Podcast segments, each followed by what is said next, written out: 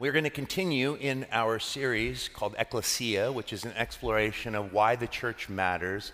And we're exploring the, the um, importance of church through the metaphors that are used to describe the church uh, throughout the New Testament. And the first week we considered uh, the church as the body of Christ. Jesus as the head, we as the body, that our uniqueness actually is discovered not through our separation from others, but through our unity with others within the community, that every part of the body plays a unique and powerful role in, uh, in the health of the community as a whole and the witness to Jesus. And so it, we really spoke about those kind of two facets unity and then contribution that what do we contribute? How are we affecting the whole body? Uh, secondly, we considered the church last week as the bride of Christ. Uh, and when we talk about the bride, we have to talk about marriage. And so much of the message was about what, what biblical marriage looks like because that gives us a picture of what the unique relationship the church has with Jesus. We are called the bride of Christ, and that speaks of covenant, it speaks of it speaks of love and devotion, or even if we were to borrow the language of Paul, it speaks of those, that language he uses around husband and wife of love and submission, that, that we are to submit to one another out of reverence to the Lord, and we are to love one another as we love our own bodies, that there is this, to be this continual sacred romance, that church should be a place that is both familiar, like home, and at the same time an adventure that the only thing that will drive the church forward in its mo- in, as a movement uh, and, and, a, and in its witness to the city and beyond is, is a proper affection. If we don't love the Jesus that we say we believe in, uh, we are not going to be the church that he has called us to be. We have to be faithful uh, to Jesus, for we are his bride. Today we're going to consider what it means to be the family of God, the church as a family. And I want to just share with you this verse in Romans chapter 8, verse 15. Uh, Paul writes these words For you did not receive the spirit of slavery to fall back into fear. I love that. We haven't received a spirit of being born again is not supposed to bring us into a place of perpetual fear. Perfect love casts out fear. No, we did not receive the spirit of slavery to fall back into fear, but you have received the spirit of adoption. And notice the language here. It doesn't say as sons and daughters, it just says as sons, by whom we cry, Abba, Father. And I think it's important when we think about the church as the family of God, we have to think about it in terms of our identity. That we belong to God. We are his children because we are found in the Son. Just as, and if you're bothered by the fact that it says we become sons, and you're like, what about daughters? Well, just remember last week we as men were called brides. So it's all works out in the end, okay? Metaphors are metaphors. But the picture, this really isn't a metaphor. This is a picture, this is an actuality. Our standing before the Father, our relationship with the Father is that of adoption into a family and this is why we should never shy away from language that actually helps us understand the inner workings of the gospel. Uh, and there is much language within the church that has been sabotaged by, uh, by cultural caricatures of Christians. And one of the phrases that I think that Christians in America often cringe at is the phrase born again.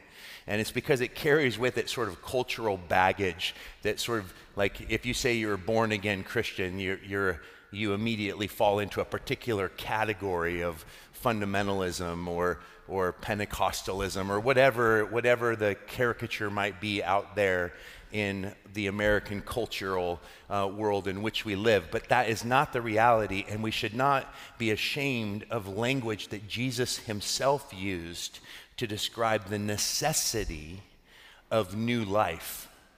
And when he says, unless one is born again, you will by no means enter the kingdom of heaven. And what was Nicodemus' statement? How can one be born again? You can't climb back into the womb of your mother. And he's like, no, this birth is from above. And he was looking forward through the work of the cross. And this is what it means when we put our faith in Christ that we that we become a new creation, that the Spirit comes to dwell within us. And so our identity is now that we are seen by the Father as in the Son.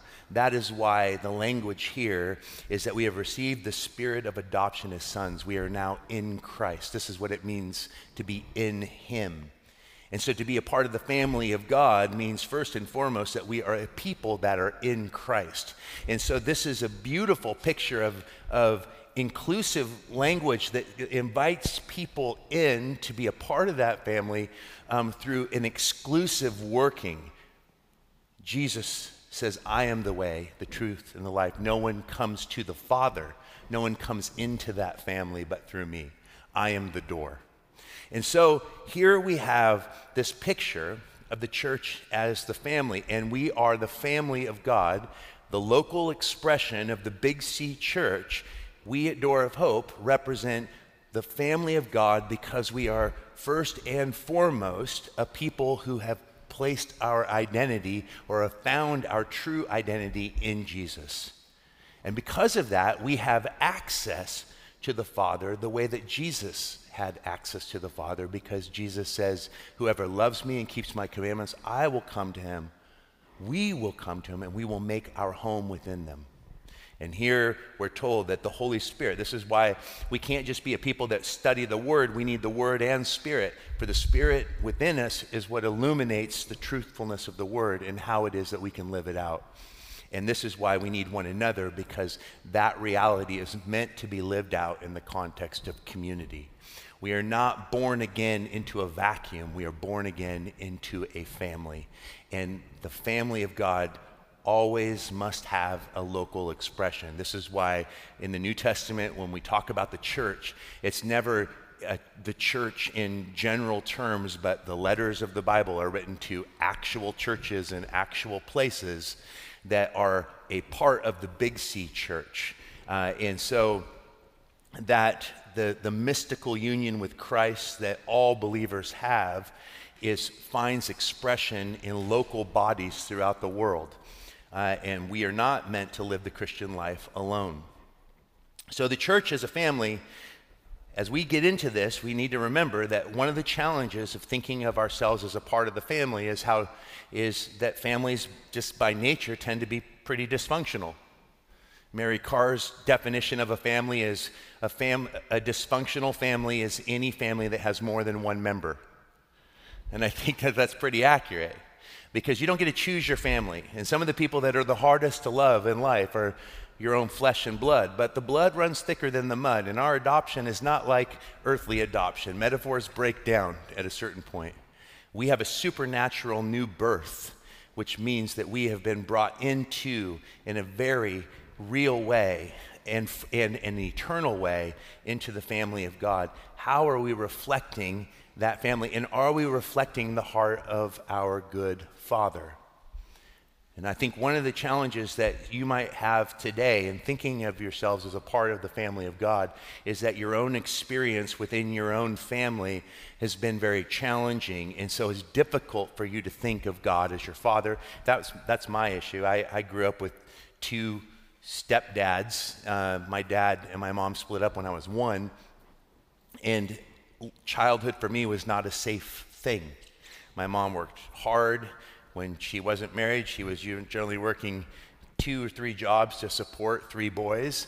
And so a lot of my childhood was, was defined by me trying to figure out how to take care of myself. And so it's kind of forcing me to grow up earlier than kids should have to grow up. I didn't, I didn't feel safe in my family and I didn't feel safe in the world. I was just talking with my son Henry, and we were kind of, I realized what a different experience he has had as he's had a mom and dad that have been in love and, and safety and security in his upbringing, how you are raised shapes kind of the way you function in the world. And Henry, I was telling Henry how we were talking about being bullied, and I was like, I was, you know, if you ever watch Freaks and Geeks, I was, I was like the little weird brother who like was terrified to take a shower because he was like the last kid in his class to go through puberty. Like I looked like I was nine at 14, and so, and I was really picked on. And my stepdad was a jock, and I just wanted to dance and sing. Those were all just like, so it's a, it's just a recipe for disaster. And I lived in a little farming town where everybody knew each other since they were babies, and I was like the new kid in the town when my mom married in eastern Washington, and I'm just like trying to figure out like I'm not I'm not a cowboy. I don't like sports, and I my favorite I I wore Michael Jackson's like glitter gloves. Like that was bad. That was where things were not going to go well for me. I, my stepdad thought the way to correct it was to force me to play sports, and I'm like, baseballs, those are hard. They hurt when they hit you. And then he's like, you should wrestle, and I wrestled and I won seven out of my 10 matches just because I was so terrified. And I broke down crying before and after every match. So, also, much to the chagrin of my stepdad. So, like, this was not safe. So, I'm telling Henry, I'm like, yeah, I, man, I got picked on horribly. And he goes, he goes, I was bullied a little bit. And I go, when? He's like, sixth grade. And I go, yeah, what, what, what are they doing? And he's like, oh, the kids, they were calling me, eighth graders were calling me names, like making fun of me for you know being a, a, a nerd, and I, I, I go, yeah, what, and like, how did that make you feel? And he goes, well, I actually was a nerd, but I thought I was cool, so I just thought they were being dumb, and I was like, good on you, boy. It just shows that like it didn't even affect him because his home life was so healthy that he just thought they were being stupid for making, because he's like, I know me, I'm awesome. You guys just don't get it. You're the ones that are lame. Like, and I was just like, that kind of confidence flows out of the ability to endure the challenges of life outside of the home really is dependent upon the health of the home. I think we can apply that same concept to the church. Not that the church, even the healthiest, the best of families where you have great parents, there's still, the moment you get more than one person, you're going to bring dysfunction into it. Because you can have great parents, but then you can have a, you can have a really difficult sibling who turns the household upside down. You know, there's, there's, there's always going to be the possibility of things being out of whack. But I think it's important that we remember that metaphors only go so far because when we talk about God as our Father, He is a perfect Father. And Jesus said, If you, being evil, know how to give good gifts to your children, how much more will your Father in heaven give good gifts to those who ask? And so we have the ability to ask Him, Lord, give us more of an understanding of what it means to be your people, your family. Because the first thing we need to know about the importance of the church as a family is that when we realize that we are the family of God, it helps us understand that the church is first and foremost a place of belonging. When we think of the church as a family, we think of the church as a place of belonging. Look what it says in Hebrews chapter 2 verses 10 through 12. In bringing many sons and daughters to glory, it was fitting that God, for whom and through whom everything exists, should make the pioneer of their salvation perfect through what he suffered. Both the one who makes people holy and those who are made holy are of the same family. So Jesus is not ashamed to call them brothers and sisters. He says, I will declare your name to my brothers and sisters. In the assembly, I will sing your praises. The church needs to be a place where we are confident in our identity. And the powerful thing about the gospel is it proclaims over us a God who functions out of grace. And grace is a central piece of understanding what the gospel is all about and how the gospel of Jesus is so different than religion and the religions of the world for a religion. And you can find plenty of religious Christian churches because they don't understand the gospel. Because religion is always driven by if you do these things, God will accept you. But that is not how a good parent should ever function. Our love for our kids should not be contingent upon their performance.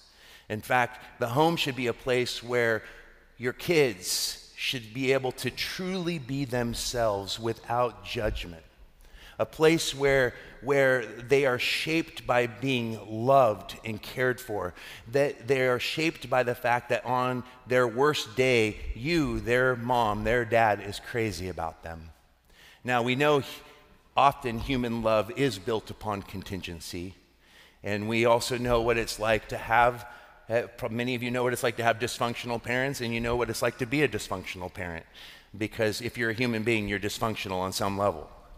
But what we have to understand as the church is that the whole essence of the gospel is that God is so bent on eternity with us that he was willing to enter into what we're told here in this passage in Hebrews that helps us understand this the function and the importance of belonging that Jesus actually identified with our dysfunction. He didn't just identify with our humanity, he actually took our brokenness, our dysfunction, our sin, if I was to use a theological term, our rebellion against God into himself. It says that while we were enemies, Christ Jesus died for us.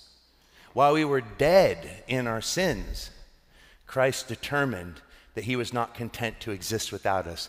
That his love for us is not based upon our performance, it's based upon the nature of who he is.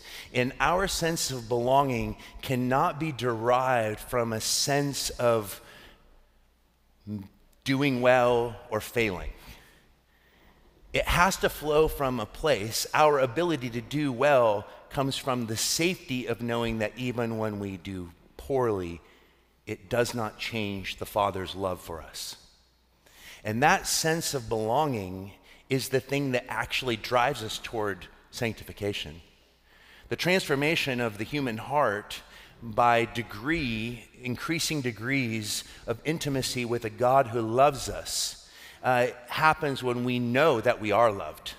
Uh, and I believe that often the Christian life is, um, is disrupted and our growth becomes, uh, becomes stunted by our believing the lies of, of an enemy who wants us to believe that God's love for us is contingent upon our ability to do good. And listen, Jesus himself said, Why do you call me good? There is none who is good but God. And so we, as children of God, need to understand that what we represent to the world beyond these walls should be we represent a people who understand our fundamental brokenness and at the same time know that we are loved more than we could ever imagine. That on our worst days, Jesus is crazy about us. And I pray that the church door of hope is never a place that makes people feel like you can't belong until you do A, B, C, D, E, F, and G. This is the exclu- or the inclusive reality of the gospel. Is that our belonging should be an invitation for others to come and belong. That this is a safe place for you, no matter where you're at, no matter how deep your sin, that this is a place where you can come and meet a God who has dealt with that once and for all we should be continually, perpetually reflecting the gospel of grace. Because it is grace that gives us the foundation for belonging and shows us that our belonging is not dependent upon our performance, it's dependent upon Jesus' performance on our behalf, which is the whole reason we can even call ourselves sons and daughters of the Most High God, because He has torn down the middle wall of separation and has made one new humanity in which we are a part of. Our identity is in Him, and we belong with Him. We were created for Him, and that is where our joy is, and that is the compelling reality because people don't feel like they belong. In fact, in a culture of individualism that says again and again this incredible lie that your happiness is, is through your discovery that you are the master of your own universe and that your uniqueness is defined by your separation from others. When in actuality, that is what has led to the rise in despair depression, suicide, because we aren't meant to be our own gods. Because we aren't happy when we are separated from others. We don't feel more unique when we're separated, we just feel alone. Our uniqueness is discovered in the context of real relationship. And relationship requires risk. And Jesus risked everything to have relationship with you. He gave up his life. You belong because he entered into your rebellion and he did something about it. And this is what we should be reflecting to those outside of the church. Door of Hope needs to be a place where people feel like they can belong. It doesn't mean, and we don't make people, one of the great lies that is being propagated in the church today is the way to make people feel like they belong is by diminishing the exclusive claims of the gospel to make people feel included. No. The only way that people can feel included is actually through the exclusive claims of the gospel. They need to know that there is actually a God who created them for himself. They need to know that they are loved by a God that they can know.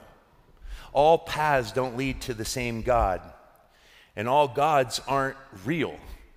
We proclaim Jesus, who is the way, the truth, and the life. And it is through that proclamation that the message goes to all people.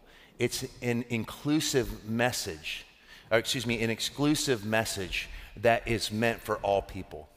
And we have to believe that as a people who have found belonging.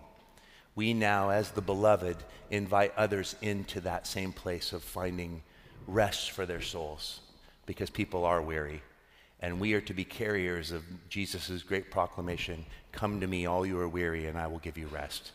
I will give you a place to belong. I'll give you a place at my table. Does Door of Hope give people a place at the table? Because that's what it means to belong. We also, when we think of ourselves as a family of God, we need to understand that that means that this is to be a place of shared life. Matthew chapter 12, verse 25, Jesus says he knew their thoughts. That his critics, the religious leaders of the day. And he said to them, Every kingdom divided against itself will be ruined, and every city or household divided against itself will not stand. When you have um, a conflict within your home, uh, it's amazing how quickly it can create a divisive spirit within the home. I, Darcy and I, we have really smart kids. It's like, you know, the idea of where it's like one parent isn't giving what the what the kid wants, and then it's the playing of the parents against each other, asking the, them the same for the same thing, but not saying that you already asked mom or dad. Um, and I know what it's like. I was a rebellious kid, because I didn't feel safe in home, I actually ended up becoming a problem within the home and was kicked out of the house at 17 um, because of just continual drug use. And a lot of things can create division in the home, but it speaks of how a family unit is that it's a unit that the things that we do when you have a culture that constantly says nobody has the right to tell you what you can and can't do and then that is played out by kids who are still dependent upon their parents for food and shelter, but start to live with this idea that they can be autonomous.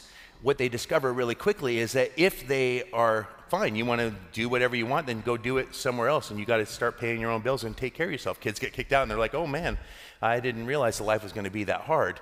Uh, or that usually doesn't happen. Most parents aren't kicking their kids out when they're rebellious. They just suffer through the rebellion and they end up and they end up finding that it's very that the home becomes a very difficult place to be because families actually do need to have a shared life. A, a, a, that it needs to be a place where people feel safe. But our safety comes through actually our contribution to the overall well being of the family. It reminds me of the very um, reality of, of Galatians chapter 6, 2, where, um, where it says, Bear one another's burdens and so fulfill the law of Christ. And I've seen this play out in my family because when one member of the body is hurting, everybody hurts, right? Well, man, is that not true in a family? Why do you think that a loss in the family, like why divorce is so prevalent for parents who lose a child? It's because it is such incredible trauma that the trauma creates a, a, a, rift where people no longer feel together. They just feel alone in their pain. And that pain is so isolating and so, and so, so isolating and so severe that it feels like no one, not even my spouse, could understand how much I hurt, which really hurts the spouse when it's their child too. And you can see, and you can see the way that that kind of trauma can actually just divide a whole household. But I, I, one thing I, I have been conf- confronted with is this that idea of bearing one another's burdens that I have been blessed to give to my kids a life that I never had, which is stability. Parents that love each other, house over their heads. They're not, they've never, I remember worrying about food. I remember being embarrassed to use food stamps as a little boy and knowing that and knowing what it was like to get government government provided food for my household and all of the things that that made me feel unsafe. And that's been a different experience for our kids. But it doesn't mean that you can protect your kids from everything. And when we entered into covid this year it was it turned out to be an unbelievably difficult season for Hattie. Hattie finished 8th grade and now she's beginning high she just began high school. And the way that she has begun high school is of course like any of you that have kids uh, through zoom. And my daughter is a force of nature vibrant extrovert uh, and we didn't live in our house yet when school started because we it was under construction, so we were in a temporary home. She had no place to do her work except in her bedroom, so she was all of a sudden doing schoolwork in bed on Zoom and she just began to flail and before long began to fall into a deep depression which we had never seen before and it was really scary. And, and we didn't know how to help her. And she just she was so lost and the most powerful witness to how a family can truly be a family was revealed to us actually through our son henry.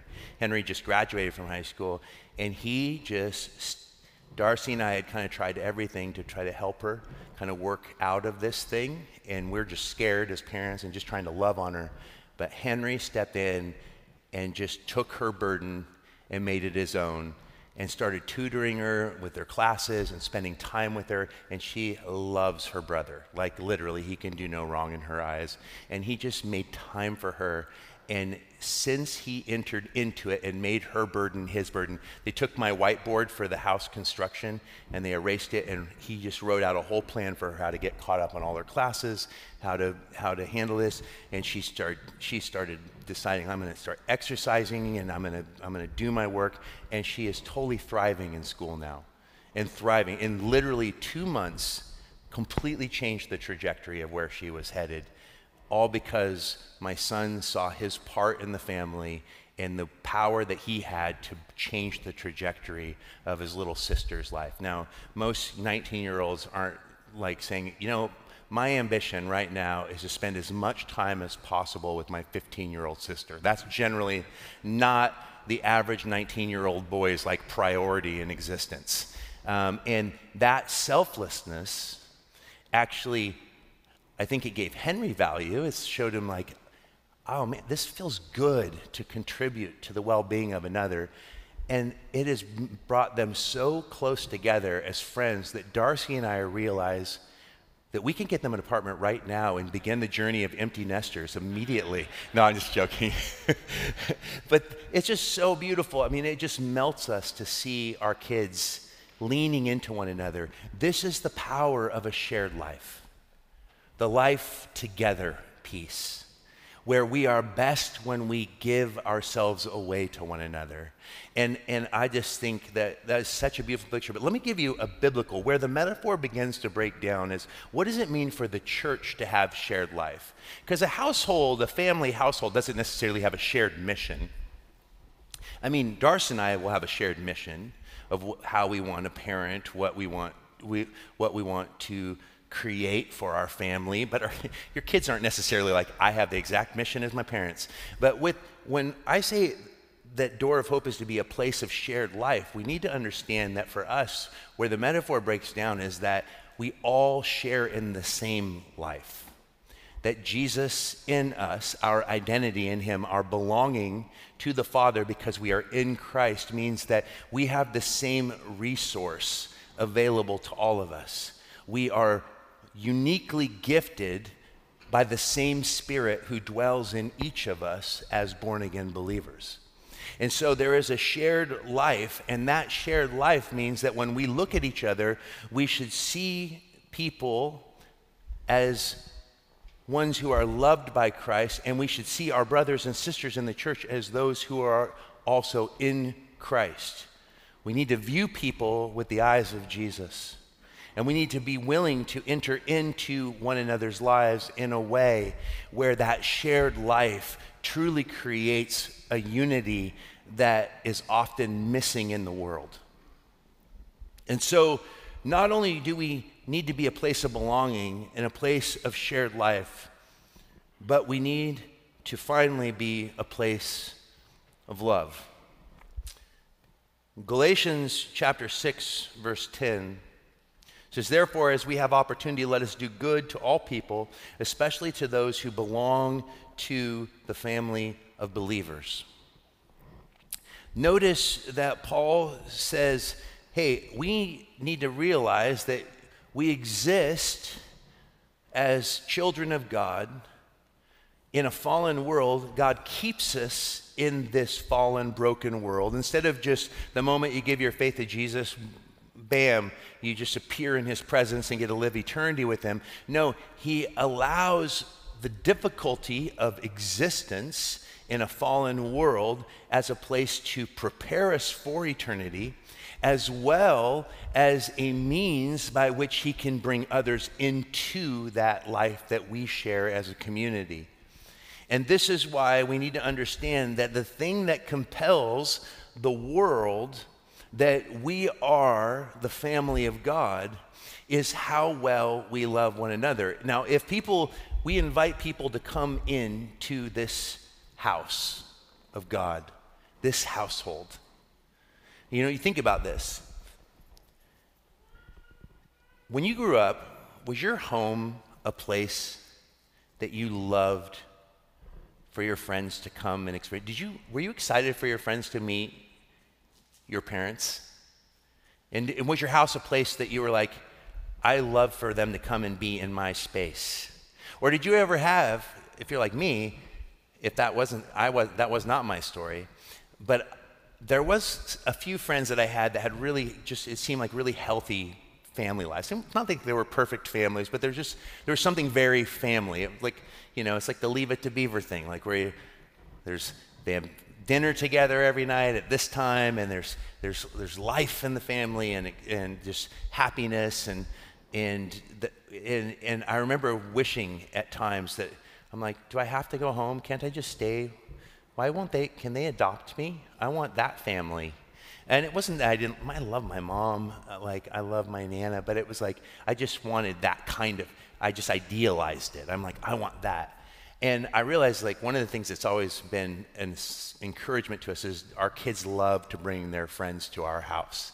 Like our house is the house. And Darcy's like, why are we the only parents that drive Hattie and all of her friends around? I'm like, I don't know. And if any of Hattie's parents are listening to church today, we will let you drive as well.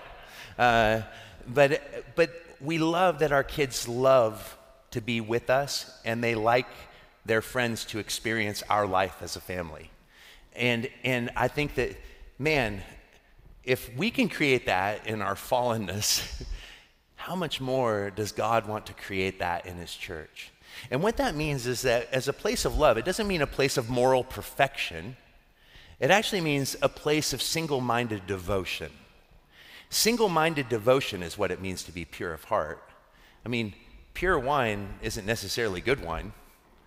And so, pure of heart doesn't necessarily mean perfection. It just means single minded devotion. That, the, that this is a place where people experience our devotion to Jesus by tangibly experiencing our devotion to one another, and they want what we have. What we want as a church is to be that place, like the places I went to as a kid, and, and I was like, I want to just be a part of that. I, I, I could feel what was missing in my life when I would experience a healthy family situation. How much more powerfully and palatable should the church experience be? And I often have said, like, like is your church a place where you, or when I speak outside of Door of Hope, I, I always ask the question when, I, when I'm asked to speak on the importance of churches is your church a place where you would be comfortable inviting your non believing friends to come and experience what it is that you believe? And do you believe that your church actually witnesses to the truth of the gospel? Is it a place where people are going to feel like there are burdens and hoops that they've got to jump through to be to be participants? Or is it a place where they come and they immediately feel this sense, I am home. This is, these are my people. This is my family. With all of our blemishes, all of our brokenness, all of our glitches, because we're not a people who have arrived, but we have arrived at this truth that without Jesus, we can do nothing. That's the kind of household that we need to be. A place where we are comfortable being ourselves as we work toward becoming the Christians that we actually are. What does it mean to reflect Jesus? It means that we are a people who are yielded to Him because we know to whom we belong. Because we are a people who share the life of Jesus who has torn down the middle wall of separation. Because we are a people who knows the love of the Father because we have put our faith in the Son and have received the Holy Spirit, who has poured out God's love into our hearts and given us the capacity to know that we are loved as well as the capacity to now love. I pray that Door of Hope is a place where people can experience what it means to be God's family. That people can find belonging, that they can find it as a place where their burdens are shared and carried by their brothers and sisters. That it's a place where they can know that they, on their worst day, are loved. This is the gospel. And this is one of the ways that it's reflected in the church and why the church is a non negotiable when it comes to the Christian life. Amen? Let's pray. Lord Jesus, thank you so much for the gospel and its ability to bring transformation to our lives. And I do pray in this time that all people would know that we are your disciples by our love for one another. That love is giving ourselves to one another sacrificially. That our ability to love those outside of the church is defined by how well we love one another within it. And so, Lord, I pray that you would bring us in to that place of knowing that we are the beloved. Lord, that we share in your very life, and that your life in us is what reveals your grace your one way love toward us. May we be conduits of that grace. Lord, we pray for healing in our city. We pray for healing in our nation. We pray for your spirit um, to empower us, to give us wisdom on how to navigate these days of COVID. We thank you for the vaccine, and we do pray, Lord, that soon we would be able to return to a, a, a different kind of normal than what has become the new normal. I pray that we would move once again to a place in which we could truly be together, that we don't have to be afraid of proximity, but instead celebrate it because it's so vital to human existence. So, Lord, give us the strength to endure these, these coming months as we continue in this, this time of this pandemic, and we just thank you that you have not lost control.